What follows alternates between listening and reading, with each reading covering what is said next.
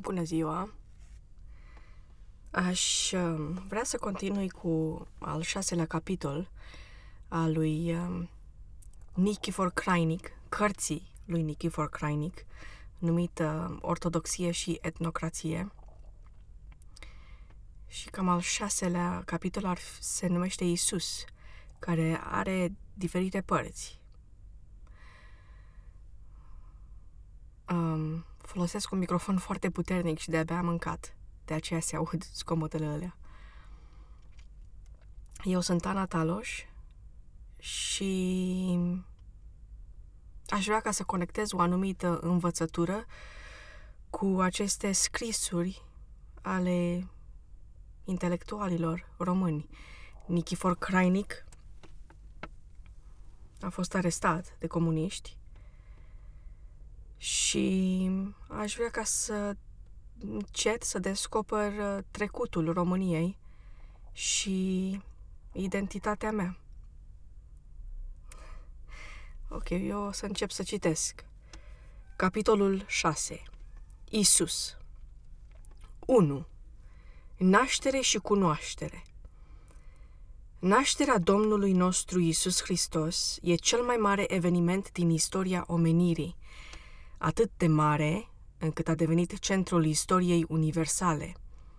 De la el încoace se numără anii, veacurile și miile de ani. Și tot astfel, de la el încolo, spre începutul lumii.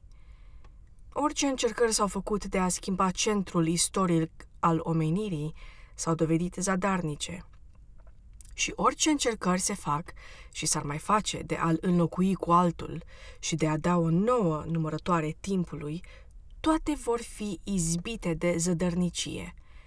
Niciodată neamurile nu s-au lăsat și nu se vor lăsa convinse că poate fi un eveniment mai mare sau că poate fi un alt eveniment egal în istorie, cunoașterea Domnului nostru Isus Hristos. Omenirea a dat filosofii de mărime uriașă. Omenirea a dat genii strălucitoare în toate artele și științele. A dat eroi gigantici care au acoperit cu umbra lor trecătoare unul, două sau chiar trei continente într-o scurtă viață de om. Și cu toate acestea, care dintre acești filozofi, care dintre aceste genii a putut să de- detroneze pe Isus Hristos și să ajungă centrul istoriei în locul lui? Sute și sute de învățați, îndră- îndrăciți în spiritul lor, au scris mii și mii de cărți ca să se detroneze, ca să detroneze pe Isus din inima istoriei și din inima omului. Mai mult decât atâta, urmașe ale cruntului Irod și ale sângeroșilor împărați romani, două state revoluționare au încercat prin violență nemaipomenită să nedră, nezdrădăcineze pe Isus dezrădăcineze pe Isus din suflete. Statul Revoluției franceze de la 1789 și statul Revoluției ruse din 1917. Și cu toate acestea, nici sinistra încercare bolșevică nu va izbuti, precum nici sinistra încercare franceză n-a izbutit. Iisus Hristos rămâne centrul istoriei universale. Iisus Hristos rămâne centrul inimii omenești. El luptă cu vrășmașii binecuvântându-i ei. El întâmpină violența cu zâmbetul copilului născut în Iesle. Această biruință continuă, fără sânge, fără victime, fără um, trâmbițe și fără prăzi a lui Isus împotriva vrășmașilor săi. E minune din minunea petrecută la Betlehem. Chiar dacă n-am ști că el, care biruie astfel, e fiul lui Dumnezeu, socotându-i sumedeniile de vrășmași înfruntați, ar trebui să ne încredințăm că nu, putea, nu puterea omenească e puterea lui. Fiindcă noi știm cu toții că nu există putere omenească să nu fie înfrântă de altă putere omenească. Cine s-a potrivit cu Alexandru cel Mare? Cine s-a egalat cu Iuliu Cezar? Cine s-a măsurat cu Napoleon Bonaparte? Și totuși, aceste supreme puteri omenești au fost doborâte de alte puteri omenești. Dacă Iisus Hristos n-ar fi decât o putere omenească în luptă cu grozavele puteri omenești ce îi stau împotrivă, atunci el ar fi fost de multă vreme înfrânt. Iar azi n-ar fi decât un nume omenesc ca Alexandru cel Mare, ca Iuliu Cezar sau ca Napoleon Bonaparte. Dar dacă Iisus Hristos biruie întotdeauna împotriva tuturor vrășmașilor, puterea care se desface din el nu poate să fie putere omenească. Cine luptă împotriva lui, luptă împotriva imposibilului, împotriva nemărginitului, împotriva veșniciei. Cu cât cineva izbește mai violent în Isus Hristos, cu atât îl apucă groaza mai adâncă în fața infinitului pe care, pe care îl crede adversar. Împăratul Iulian, apostatul, care voia să detroneze pe Isus, a murit strigând Ai învins, Galilee, Galileine, împăratul Nero, care frigea pe creștini în flăcări. A murit nebun.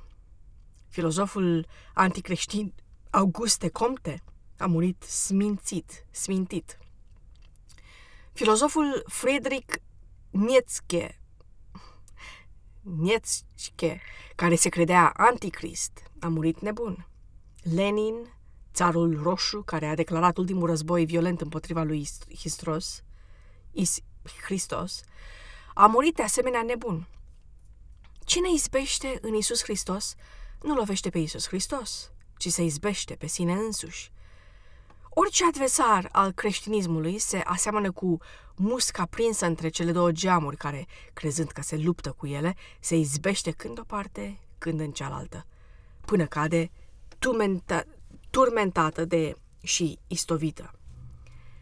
Privind toate aceste fapte și altele asemenea lor, creștinul adevărat, oricât ar fi el de simplu, trebuie să aibă o milă imensă pentru acești împărați, pentru acești filozofi, pentru acești savanți și oameni politici care cred în nebunia lor că se iau la trână cu Dumnezeu însuși.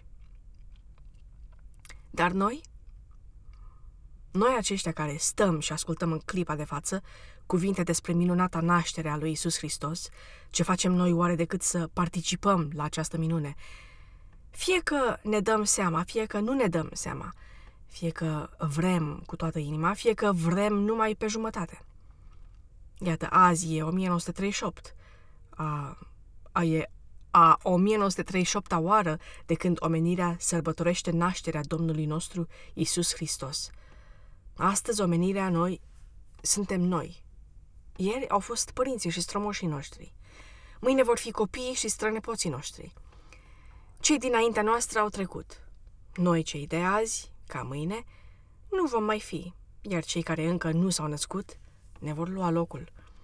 Și cu toate acestea, mijlocul nostru e nașterea Domnului. Ea e centrul istoriei universale, fiindcă e centrul vieții noastre de azi. E ca o explozie de lumină în sufletele noastre. Vibrează în noi nu știu ce bucurii negrăite, de care nu ne dăm seama bine.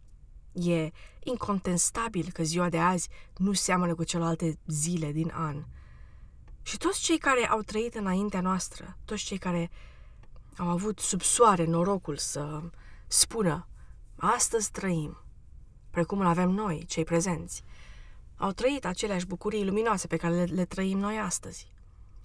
Și toți cei care vor avea norocul să spună după noi, astăzi trăim, voi simți aceleași bucurii pe care le gustăm noi astăzi.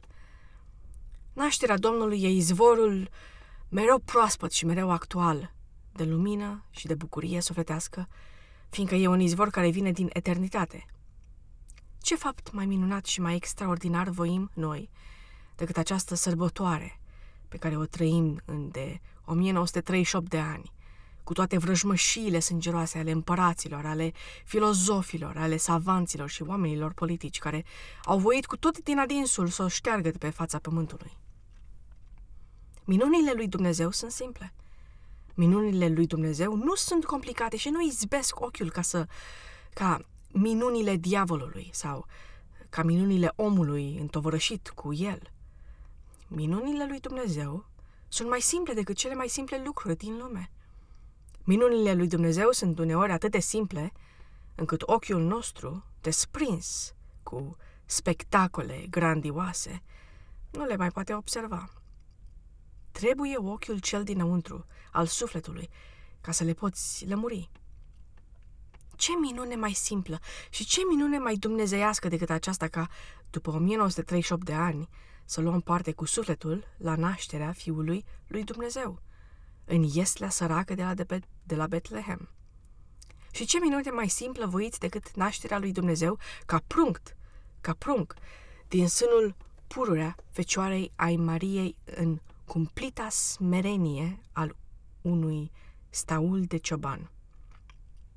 Și totuși, în forma aceasta umilă, în noaptea aceasta cu creștetul de stea și cu văzduful înghirlandat de îngeri, s-a petrecut cel mai mare eveniment al istoriei omenești. S-a petrecut a doua creațiune a omului. S-au pus temeliile morale ale lumii celor noi. Căci Dumnezeu însuși s-a întrupat în om pentru că omul să se poată ridica până la Dumnezeu. Eu nu știu cât e de greu ca mintea noastră modernă să creadă în adevărul zguduitor al acestei minuni dumnezeiești.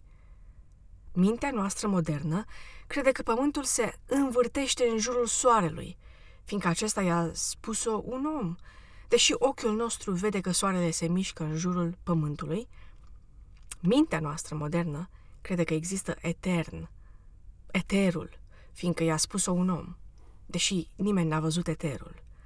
Mintea noastră crede că există oameni în planeta Marte, fiindcă i-a spus-o un om, deși nimeni n-a văzut presupusele viețuitoare din Marte.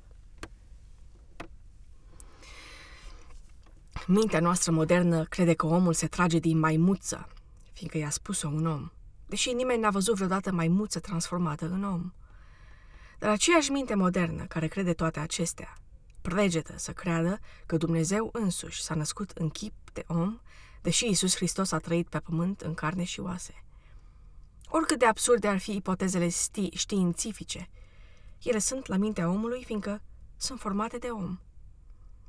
Dar nașterea Domnului e un adevărat, e un adevăr dumnezeiesc și tot ceea ce este dumnezeiesc e mai presus de mintea omului. Minunea nașterii covârșește, covârșește puterea de înțelegere a minții noastre. Nimeni nu va putea vreodată să demonstreze în mod științific nașterea miraculoasă de fecioară, fiindcă na- această naștere e mai presus de natura omenească. Pentru mintea noastră modernă e pare, e pare o absurditate. Dar măreția fără asemănare a minunii acesteia stă tocmai în covârșitoarea ei absurditate. În fața ei, mintea rămâne uluită. Te-ai întrebat însă, dumneata, vreodată, dacă mintea dumitale poate să priceapă totul? Luați unul și același lucru. Dumneata îl vezi într-un fel, iar prietenul dumitale într-un fel, cu totul contrar. Îl discutați zile întregi și nu ajungeți la niciun acord. Iar dacă, Doamne ferește, lucru cu pricina e o idee politică, dumneata o vezi că partidul în care activezi iar prietenul dumitale o vede ca, ca partidul său. Discuția se înverșunează. Rupeți prietenia și deveniți dușmani pe toată viața. Dar ce acord nu mai ajungeți? Gândește-te la lumea filozofilor. Acolo se petrece exact ca în lumea dumitale politică. Ce zice un filozof că e alb, alt filozof zice că e negru.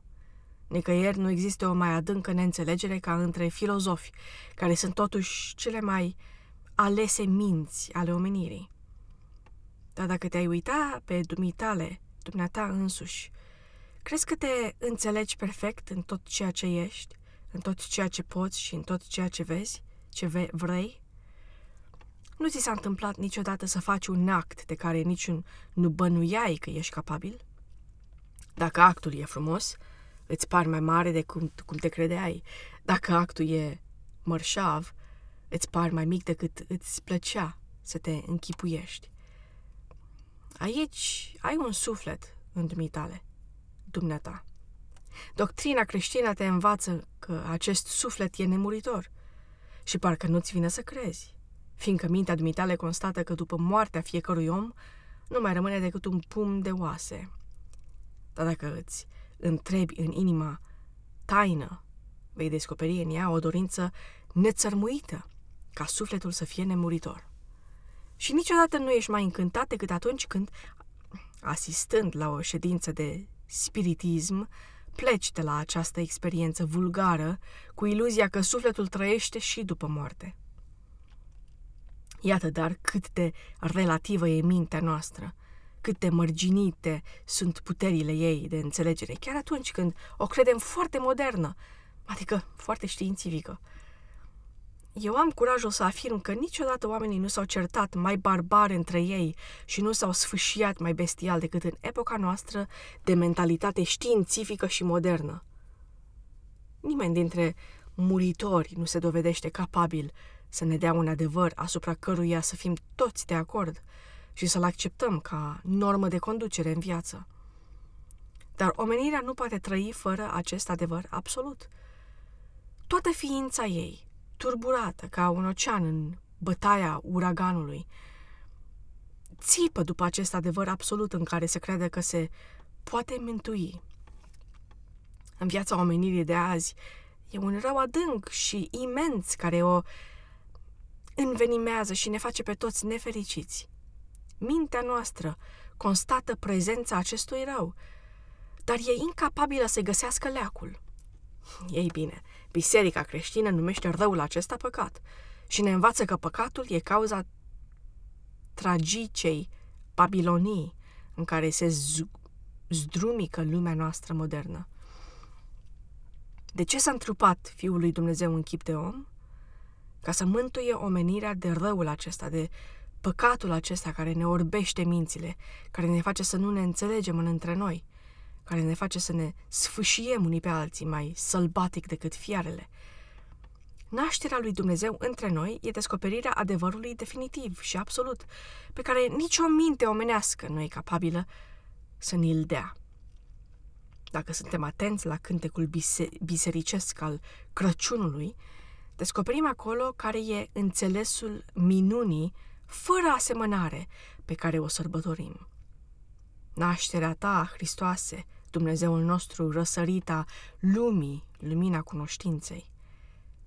Și tot în acest cântec, Hristos care se naște e preamărit ca soarele dreptății și răsăritul cel mai de sus, cel de sus. Cum soarele revarsă lumina asupra pământului, Hristos, cel născut în chip de om, revarsă lumina cunoașterii asupra minții noastre, care caută adevărul vieții și singură nu-l poate găsi. Pentru noi, oamenii, nașterea e cunoaștere. E cunoașterea adevărului vieții, descoperit prin Iisus Hristos. Neputindu-ne pune de acord nici măcar cu prietenii noștri, fiecare putem să ne punem de acord cu Hristos Mântuitorul, îmbrățișând cu toată ființa noastră adevărul pe care ni l-a descoperit El. Dar când fiecare dintre noi va fi în desăvârșit acord cu Isus Hristos, ne vom regăsi tot deodată de acord unii cu alții. O mare înțelegere între oameni, imposibil de obținut prin filozofia sau prin știința omenească, devine posibilă prin lumina lui Isus Hristos, cel născut în Iesle. Adevărul acesta se vestește din adâncul cerului în fiecare noapte sfântă a nașterii Domnului, mărire întru cei de sus lui Dumnezeu și pe pământ pace între oameni, bunăvoie, bunăvoie. Acela este sfârșitul primei părți al acestui capitol al șaselea. Eu cred că le voi citi pe toate. A doua parte. Învierea. Învierea din moarte e trăsura specifică a creștinism, creș, creștinismului față de toate religiunile naturale sau păgâne.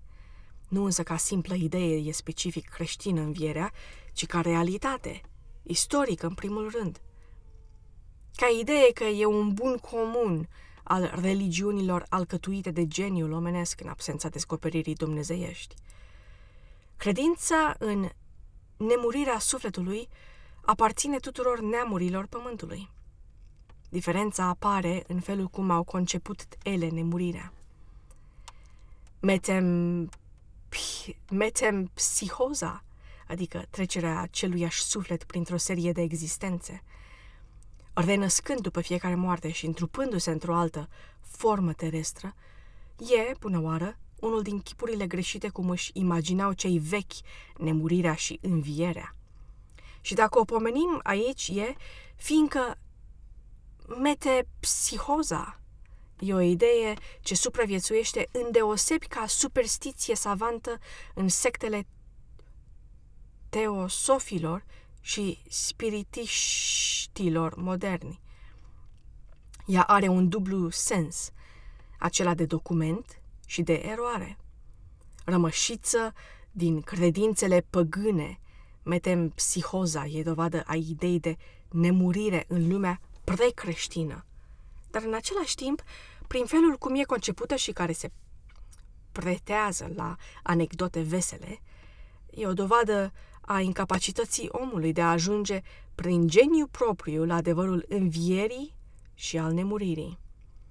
Numai în creștinism această idee universală omenească se verifică, se corectează și își capătă titlu de realitate.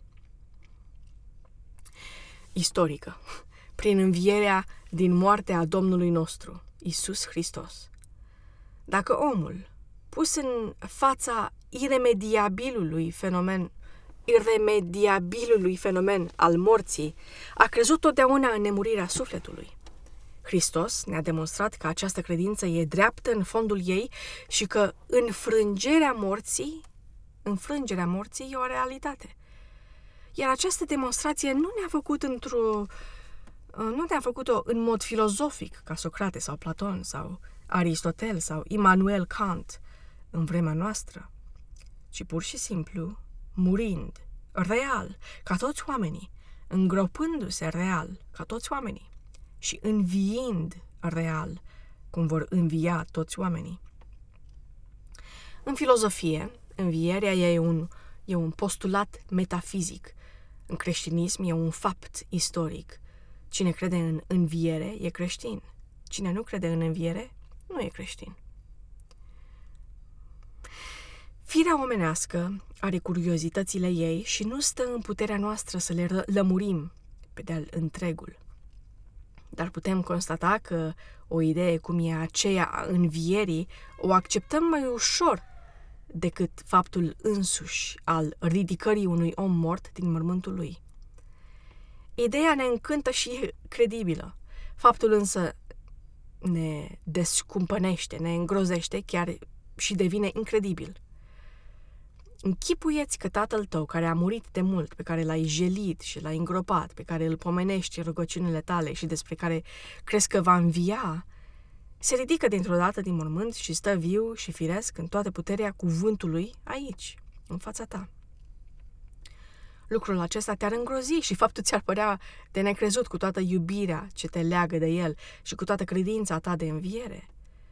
Oricât de frumos și de convins a vorbit Platon de nemurirea sufletului, și oricât de familiar s-ar fi făcut, s-ar fi adâncit cu gândul în sensul misterelor eleusiene, dacă s-ar fi găsit în fața mormântului gol, de lângă Golgota, sau dacă ar fi întâlnit în cale pe Isus cel înviat, l-ar fi apucat groaza și faptul i-ar fi părut de necrezut. Aceeași mișcare, mișcare psihologică se petrece în ucenicii Domnului.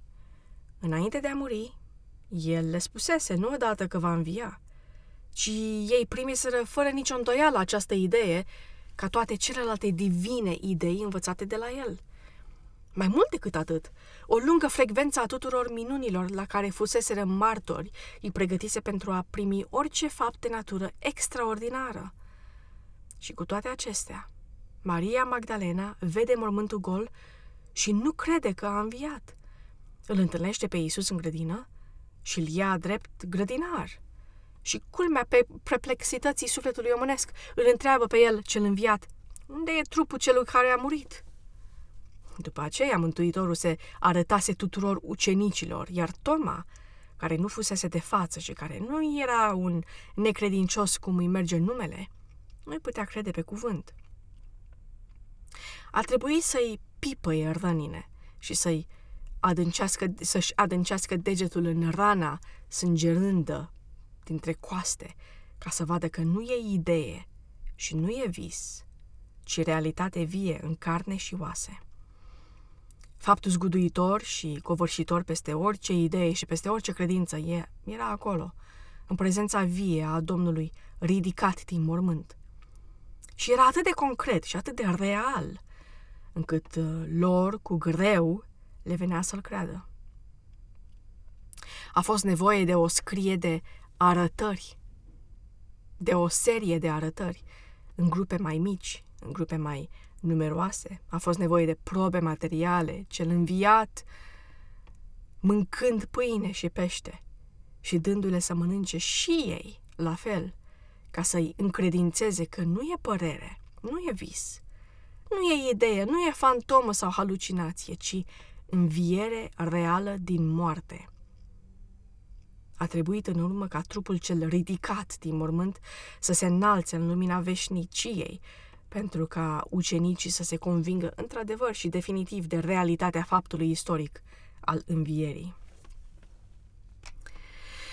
Faptul acesta, al mormântului deșertat și al trupului ridicat viu la cer, e temelia întregului creștinism.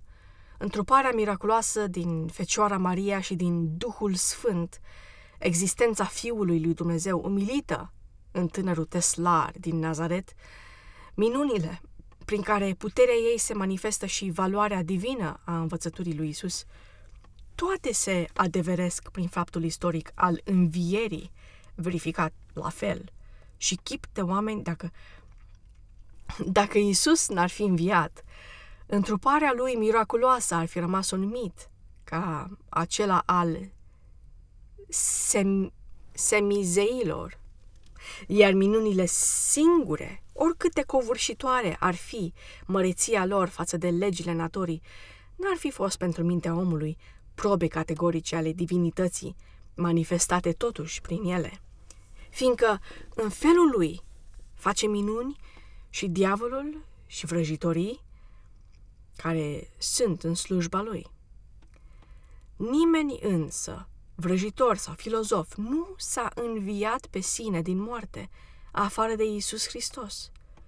Creștinismul însemnează înfrângerea morții și dumnezeirea religiunii noastre e dumnezeimea persoanei Mântuitorului înviat din morți. În numele învierii s-a făcut apostolatul sau propaganda până la marginile lumii și evidența acestui fapt istoric a convertit neamurile la creștinism. Totdeauna accentul principal în predica apostolilor cade pe învierea Domnului, iar nu pentru parea sau pe celelalte fapte din viața pământească, ci ei se mărturisesc martori oculari al învierii, fiindcă cine acceptă adevărul învierii, ușor le acceptă pe toate celelalte. Dacă n-ar fi fost faptul adevărat, la temelie, creștinismul cu toată măreția lui n-ar fi decât o minciună. Nici ideea în sine de nemurire nu l-ar fi salvat, fiindcă această idee, cum am amintit, e comună ca idee tuturor religiunilor.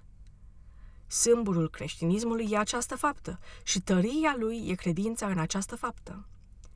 În zenitul religiunii, ea e soarele fără apus, care luminează în urmă istoria lui Isus pe pământ, iar înainte destinația omului în viața viitoare. Învierea lui Isus însemnează răpirea omului din gheara morții și mântuirea lui în viața veșnică. Toți oamenii vor învia prin Hristos cel înviat. Nimeni în creștinism n-a dat atât glas de foc acestui adevăr din doctrina noastră ca apostolul Pavel. Citiți capitolul 14 din Epistola 1 către Corinteni. Dialectica lui, pe care niciun filozof nu poate zdrobi, leagă definitiv destinația viitoare a omului de faptul istoric al învierii Domnului. Dacă se propovăduiește că Hristos a înviat din morți, le spune el creștinilor din Corint, atunci cum zic unii din voi că nu este o înviere a morților? Dacă însă morții nu învie, atunci nici Hristos n-a înviat. Iar dacă Hristos n-a înviat, atunci zadarnică e popovăduirea noastră, zadarnică și credința voastră. Ba, ne-am înfățișat ca și martori mincinoși a lui Dumnezeu, pentru că am mărturisit că Dumnezeu a înviat pe Hristos, pe care El nu l-a înviat dacă nu învie morții. Căci dacă nu morții, morții nu învie, atunci nici Hristos n-a înviat. Iar dacă Hristos n-a înviat, atunci credința voastră e zadarnică și tot în păcatele voastre vă aflați. De aceea, și cei care au murit în Hristos au pierit. Și dacă noi numai pentru viața aceasta ne punem nădejdea în Hristos, atunci suntem cei mai nefericiți dintre toți oamenii. Credința în Hristos e credința în învierea Lui, iar credința în învierea Lui e credința în învierea morților, în propria noastră înviere. Dacă în învierea Lui credem, dacă nu credem în învierea noastră, suntem cei mai nefericiți dintre oameni, zice Pavel. De ce oare? Fiindcă nefericirea omului e moartea. Precum ca să ajungem la trunchiul unui copac, înaintăm prin umbra lui, tot astfel înaintăm în umbra morții până la clipa din urmă. Gustul amar al nefericirii noastre îl dă această umbră fatală pe care moartea o azvârle peste existența terestră. Dacă Isus a înviat, iar noi nu vom învia, cu atât mai amară și cu atât mai fatală ne-ar apărea moartea. Orice iluzie de a o înfrânge, a fi de prisos. nu există mai mare durere pe pământ decât această beznă a neființei în care ne vom prăbuși fără scăpare. Și ea crește cu atât mai neîndurată cu cât conștiința nemuririi sufletului e mai rănită la fiecare pas de moartea trupurilor. Fără îndoială, din această durere, fără nume, s-a născut ideea metempsihozei, care imaginează tot alte trupuri pentru același suflet ca să dea iluzia unui suport material succesiv, dacă nu continuu sufletului nemuritor.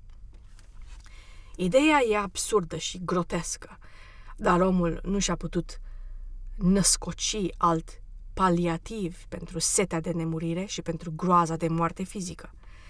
Te poți închipui trăind în cal, în vulturi și în variatele existențe omenești, fără să ai cunoștința actuală a tuturor acestor forme de viață trecute sau viitoare?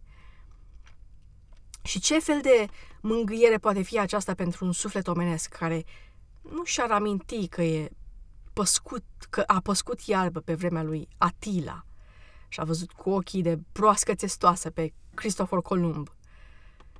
În ideea morții, nefericirea e distrugerea personalității omenești, iar personalitatea e spirit conștient care imprime formă proprie materiei individuali- individualizate. Personalitatea e spirit conștient care imprimă formă proprie materiei individualizate. Sufletul își are formă materializată în trupul, în trupul propriu, unul și același. Dacă trupul propriu ar fi definitiv distrus de moarte, sufletul totuși nu s-ar putea concepe uh, supraviețuind fără personalitate. Mizeria credinței în met- metempsihoză metempsihoză stă în această cârpeală imaginară, cu tot atâtea zdrențe trupești adăugate sufletului nemuritor. Singur trupul propriu, reînviat din neanțul morții, poate răspunde formei sufletului, adică personalității reîntregite. În existența terestră, sufletul e dat odată cu trupul lui și nu se poate concepe astfel într-o viață dincolo de moarte. Naivul cult egiptean al mumiilor, adică al trupurilor salvate putrefacției pentru a putea fi regăsite de suflete, e mai aproape de ideea personalității din creștinism. Dar balsamurile celor vechi erau și ele tot materie prin care credeau că pot salva materia trupului. Trupul mort e însă mortăciune și el nu se poate salva pentru reîntregirea personalității decât prin înviere, adică prin transfigurare miraculoasă. Cu balsamurile, ci Duhul, nu balsamurile, ci Duhul Divin îl poate salva din moarte. Kant însuși postulează nemurirea sufletului ca o necesitate a ideii de răsplată morală veșnică, dar omul întreg e suflet și trup și nu poate fi judecată numai o parte din el pentru fericirea sau pentru pedeapsa eternă. În personalitatea umană, responsabilă în fața lui Dumnezeu, doctrina creștină solidarizează deopotrivă trupul și sufletul. Dacă există o judecată de apoi, ea cere neapărat învierea trupului pentru întregirea personalității ce trebuie judecată. Această înviere e dată în faptul istoric al lui Isus Hristos, cel ridicat din moarte. Doctrina lui întreagă e creștină întrucât consideră existența terestră ca un preambul al vieții viitoare. Faptele noastre de acum sunt subordonate judecății de apoi. Și oricât de scurtă ne-ar fi viața terestră, ea e suficientă ca faptele prin care ne manifestăm să fie hotărătoare pentru destinația ei de dincolo de moarte. Suntem aici pe pământ ca în anticamera lui Dumnezeu. Vom intra la el prin ușa morții.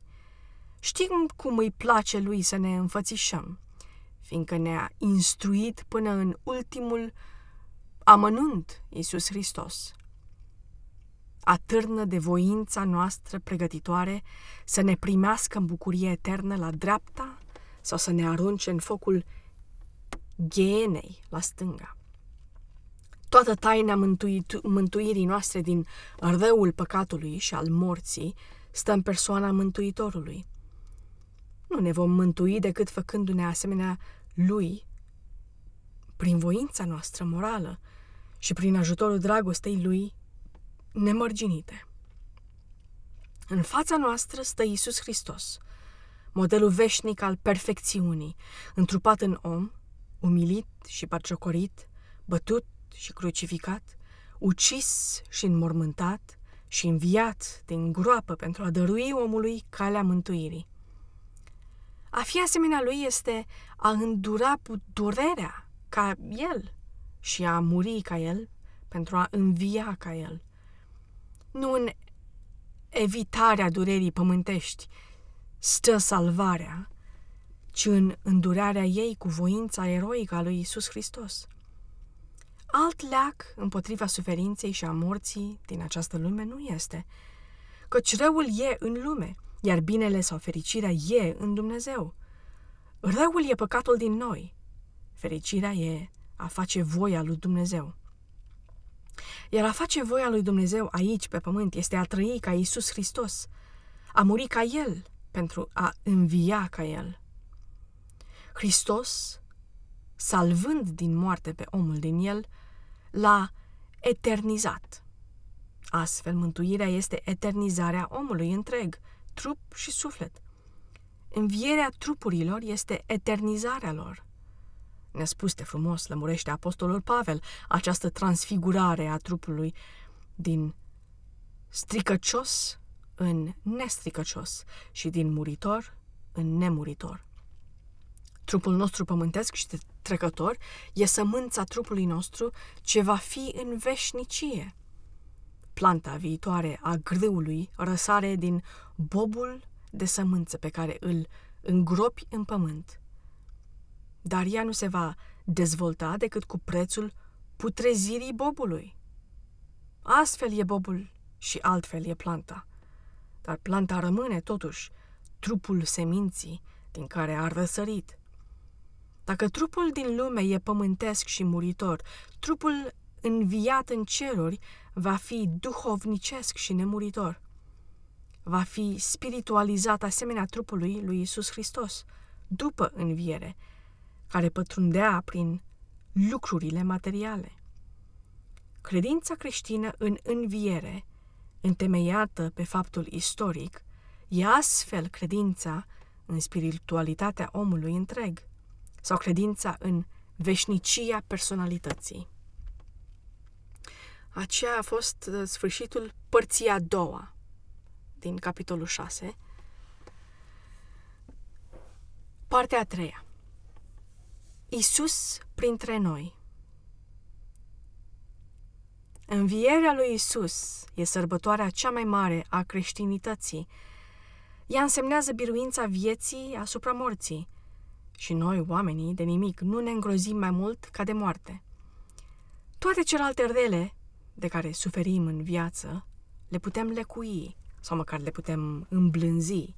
Dar moartea, care e răul cel mai mare, covârșește orice putere omenească și niciun muritor n-a izbutit și nu va izbuti să o clintească de la capătul scurtei sale vieți românești.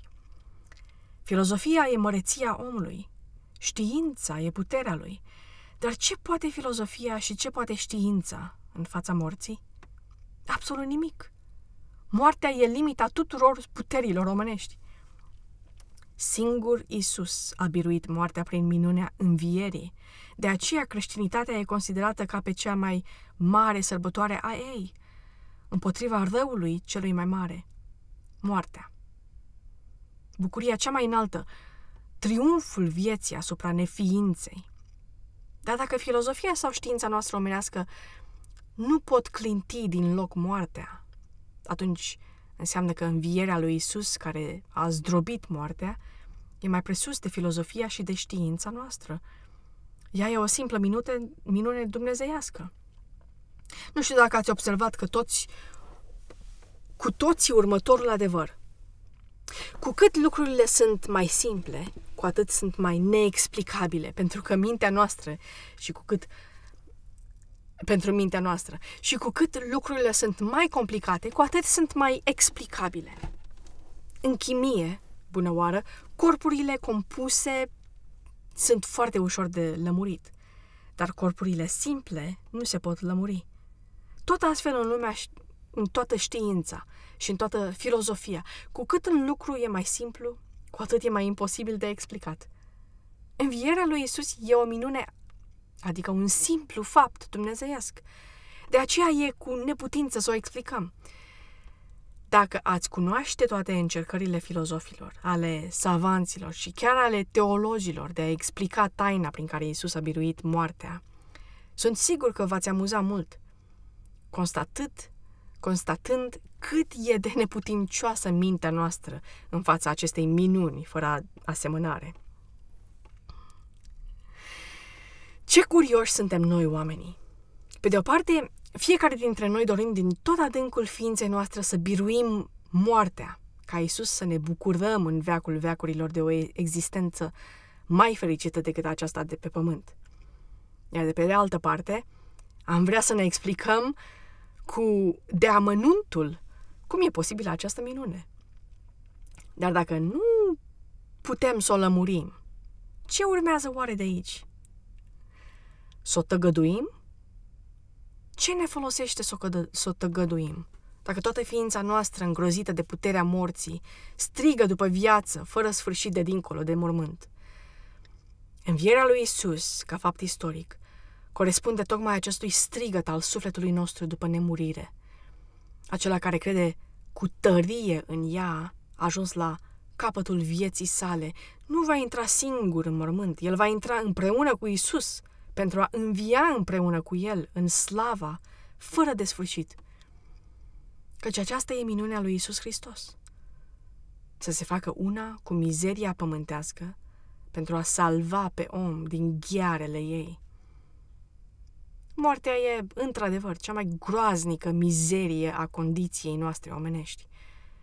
Dar alături de ea sunt mii și milioane de alte mizerii ce bântuiesc viața. E plină de înțeles constatarea că fiecare generație ce vine pe pământ crede că ea e aceea care îndură mizeria cea mai adânc din câtă există. Astfel, sentimentul mizeriei trăit de fiecare generație pe rând ne duce la concluzia că El e starea generală a condiției omenești. Isus Hristos se face una cu această mizerie universală pentru a ne salva. Dar pentru aceasta El ne cere un singur lucru, să ne facem una cu El, prin tăria credinței, precum El se face una cu mizeria noastră. Nimeni pe lume n-a spus un, un cuvânt mai mângâios pentru durerea omului decât Isus când zice, veniți la mine, toți cei osteniți și împovărați, și eu vă voi odihni pe voi. Acesta e creștinismul. Cine își închipuie că Isus a venit în lume pentru a fi obiect de filozofie, se înșeală. Cine își închipuie că Isus a venit în lume pentru a fi obiect de cercetare științifică, se înșală. Și tot astfel se înșeală cine își închipuie că Isus a venit pentru a fi obiect de discuție teologică. Creștinismul nu e nici filozofie, nici știință și nici teologie. Creștinismul e suprema regulă de viață prin care putem să biruim mizeria universală și mizeria morții. El e simplu și la îndemâna tuturor. E atât de simplu încât un țăran îl înțelege mai ușor decât un savant sau un filozof. De aceea ies mai mulți sfinți dintre oameni din popor decât din savanți. Ceea ce aduce Iisus Hristos oamenilor e darul iubirii. Iubirea e măduva creștinismului. Întrebat care e porunca cea mai mare, el răspunde să iubești pe Dumnezeu din toată inima, din tot sufletul și din tot cugetul tău. Întrebat care e a doua poruncă, el răspunde să iubești pe aproapele tău ca pe tine însuți. Această poruncă e asemenea cu cea din tâi. Prin urmare, iubirea de Dumnezeu și de aproapele, iată, toată filozofia și toată știința creștinismului. Se poate ceva mai simplu și mai elementar? Și totuși sunt oameni învățați care cred că dacă discută ideea de iubire, fac creștinism.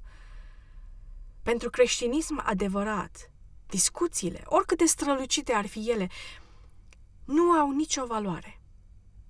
Numai ce se trăiește are valoare. Iubirea trebuie trăită, iar nu discutată. Închipuieți, știți că un cerșetor tremură de frig și moare de foame la poarta casei sale în, trup, în timp ce tu discuți filozofic despre frumusețea iubirii creștine, fără să vrei să-l bagi în seamă.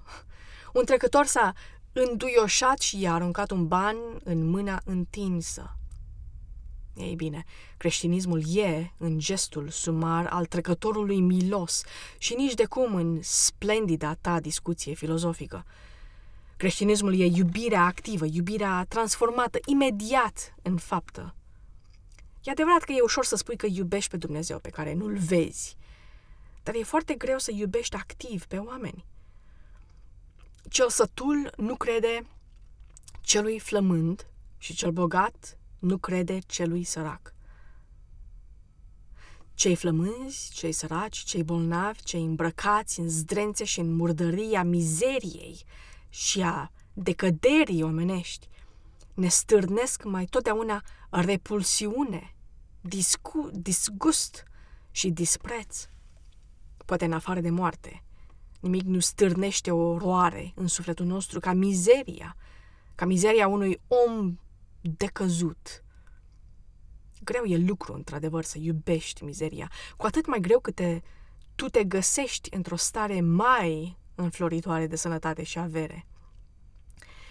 Dar trebuie să știm că în fața lui Dumnezeu nu prețuiesc absolut nimic gândurile noastre bune, dacă nu le traducem în fapte de iubire.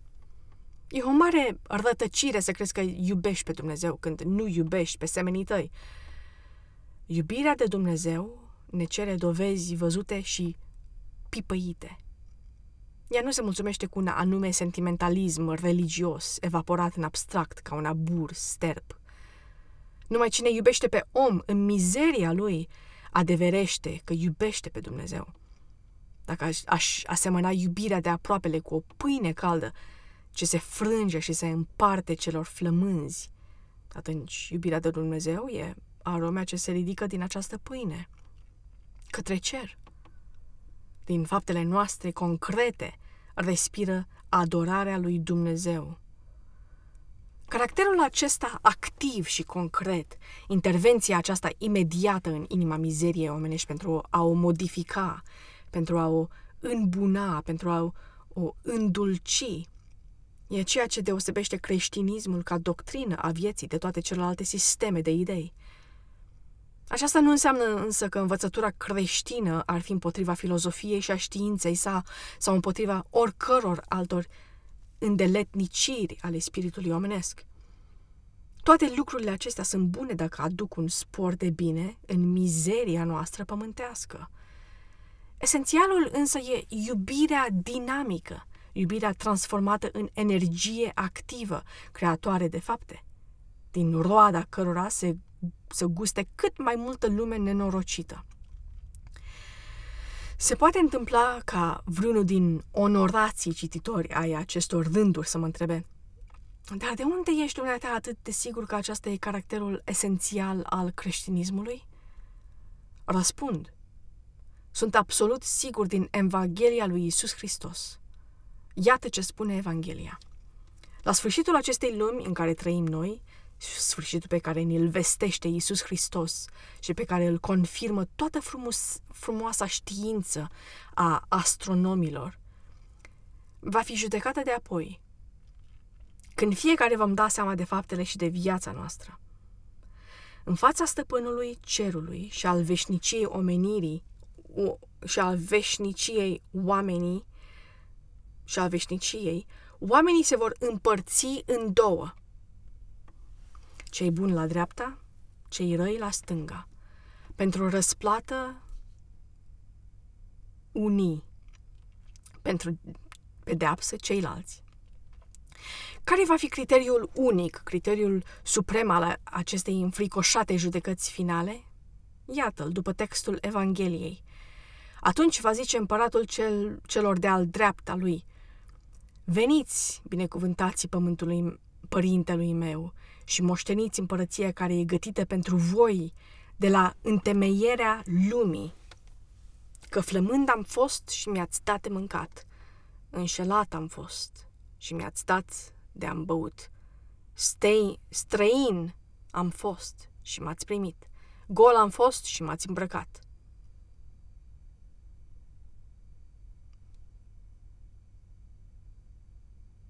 Hm.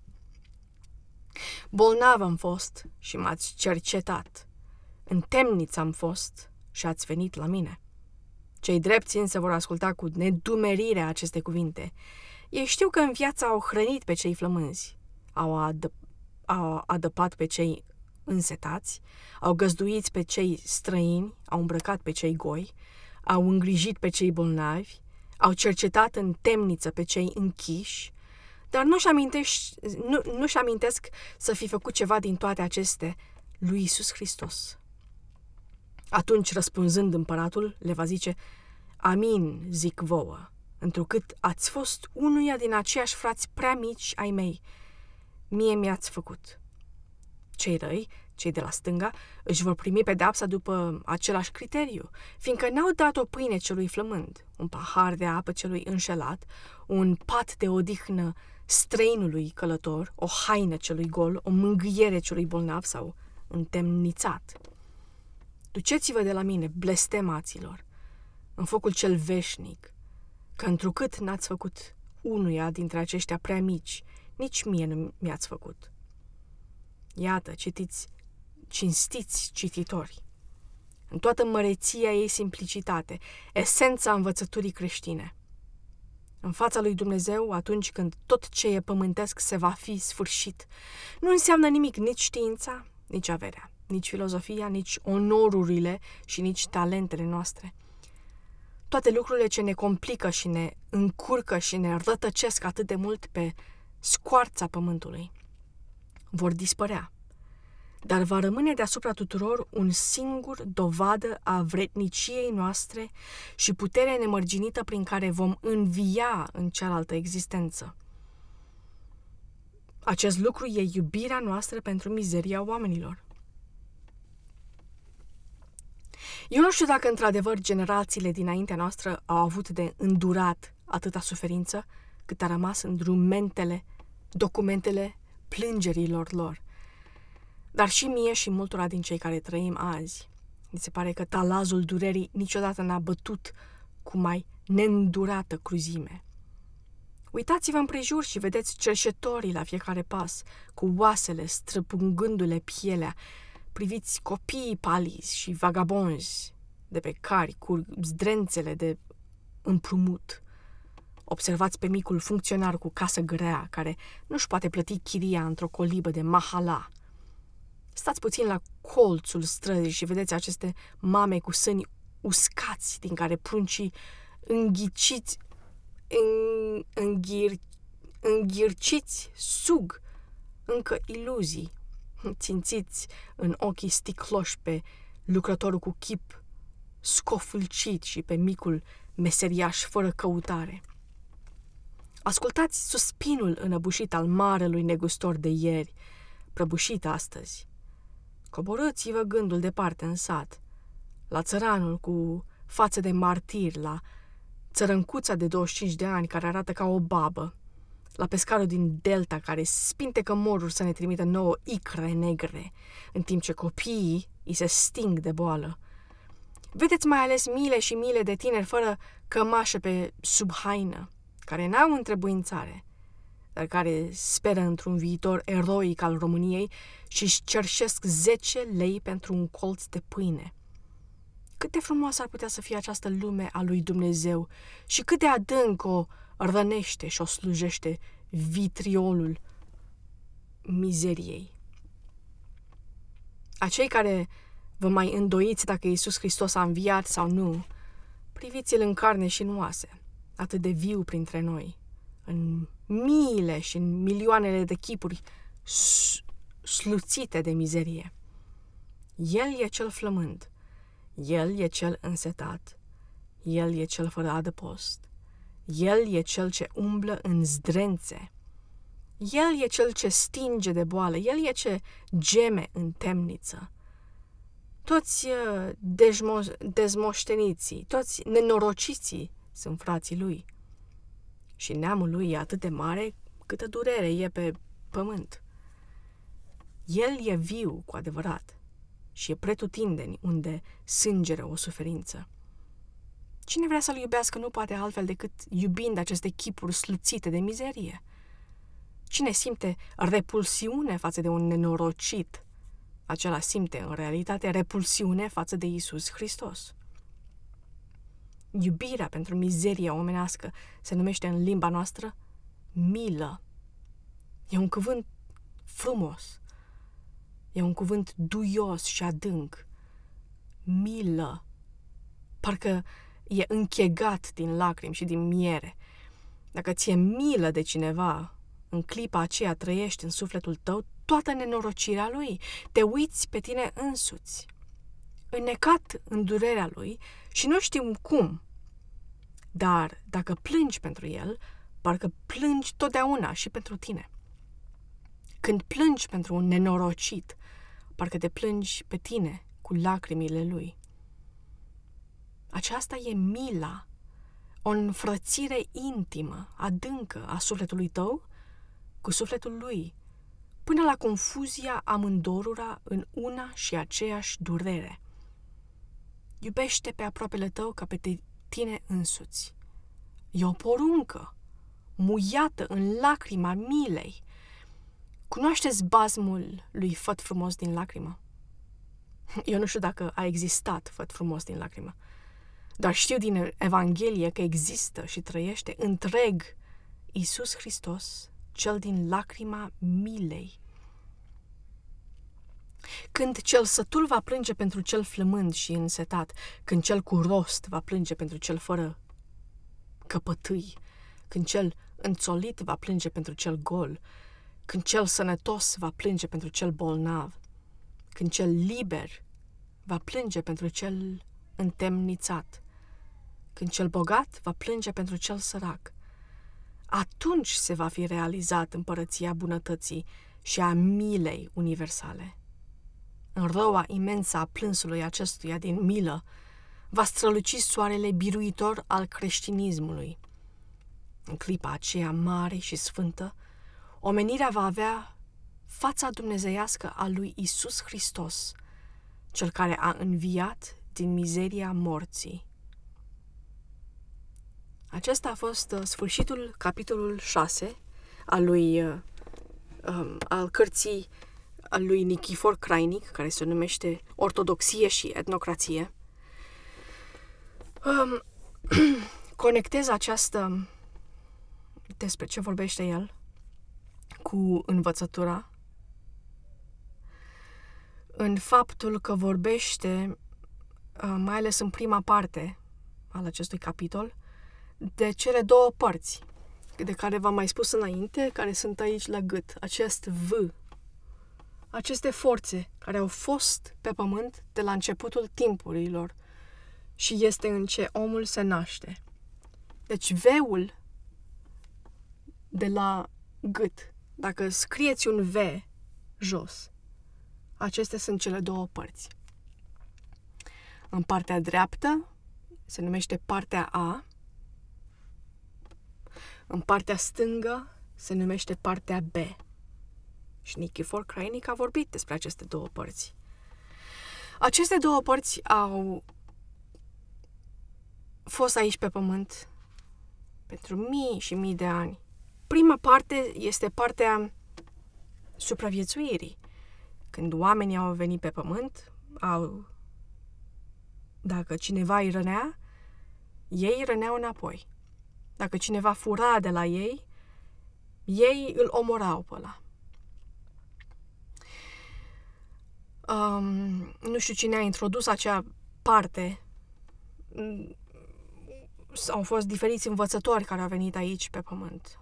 S-ar putea ca acest, uh, această parte să fi fost introdusă de Buddha, dar nu sunt sigură. E bazată pe fizic, Uh, după mulți și mulți de mii de ani mai târziu, a venit un alt om, care cred că a fost Moi- Moise, și a introdus o altă cale și a zis, măi, fraților, nu mai mergi ca să te omori, să-l omori pe ăla, ca tu să supraviețuiești. Trebuie să introducem calea legii. Asta este partea B a veului, care e pe stânga. Și a zis, nu mai e ok ca să-l omori pe ăla, deci dacă cineva fură de la tine, acum vom folosi legea. Deci, dacă fură de la tine, doar taie mâna, nu-l omorâ. Deci acum a fost introdusă calea de un ochi pentru un ochi.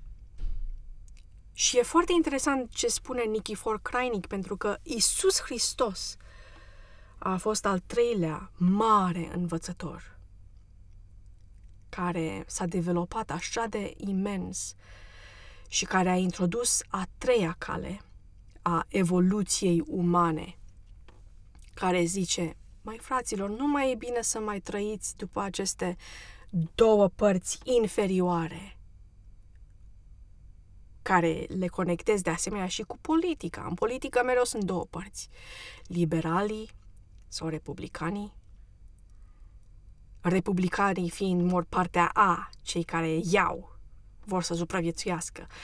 Liberalii sau socialismul e mult mai partea B, care vor să facă totul după lege, lege legea femeii, um, a drepturilor omului. Și când a venit Isus, a spus, nu, astea sunt inferioare. Astea sunt parte din personalitate, nu merg. E o altă cale, mai superioară, care este calea iubirii sau a înțelegerii. Care Nikifor Crainic spune foarte clar că în România acest cuvântul corect pentru ce a învățat Isus este când ai milă pentru cineva. și devii unul cu omul ăla și nu mai zici, bă, dacă a furat de la mine să meargă la închisoare sau în țările arabe îi taie mâna sau să-l omori pe unul ca tu să supraviețuiești. Acum, ca creștin, spui, mă, te înțeleg. Am milă pentru tine.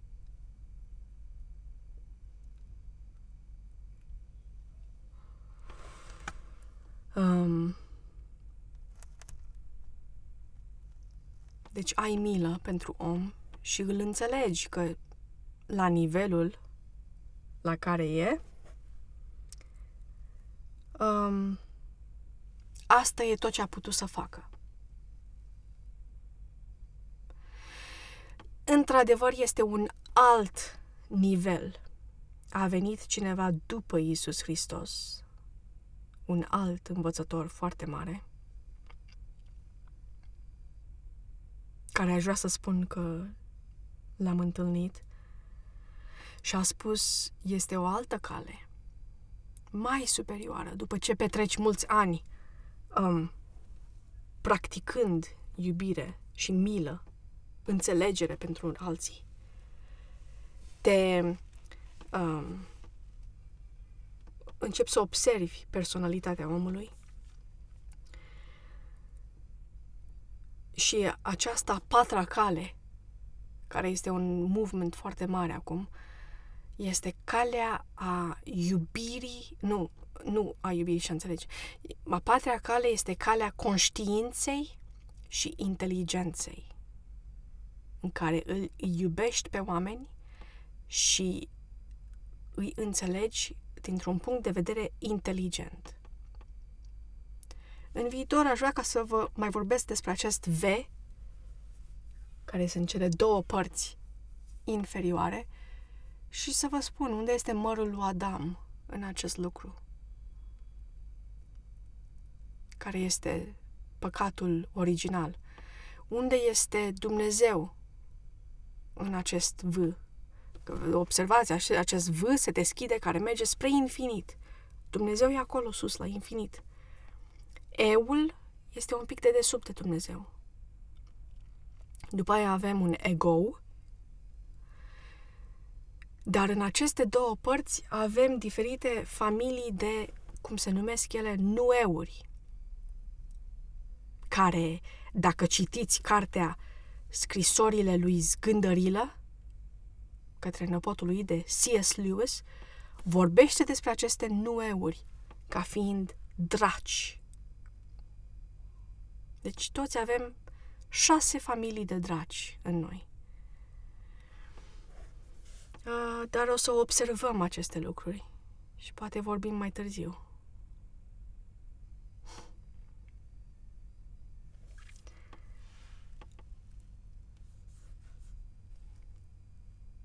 La revedere!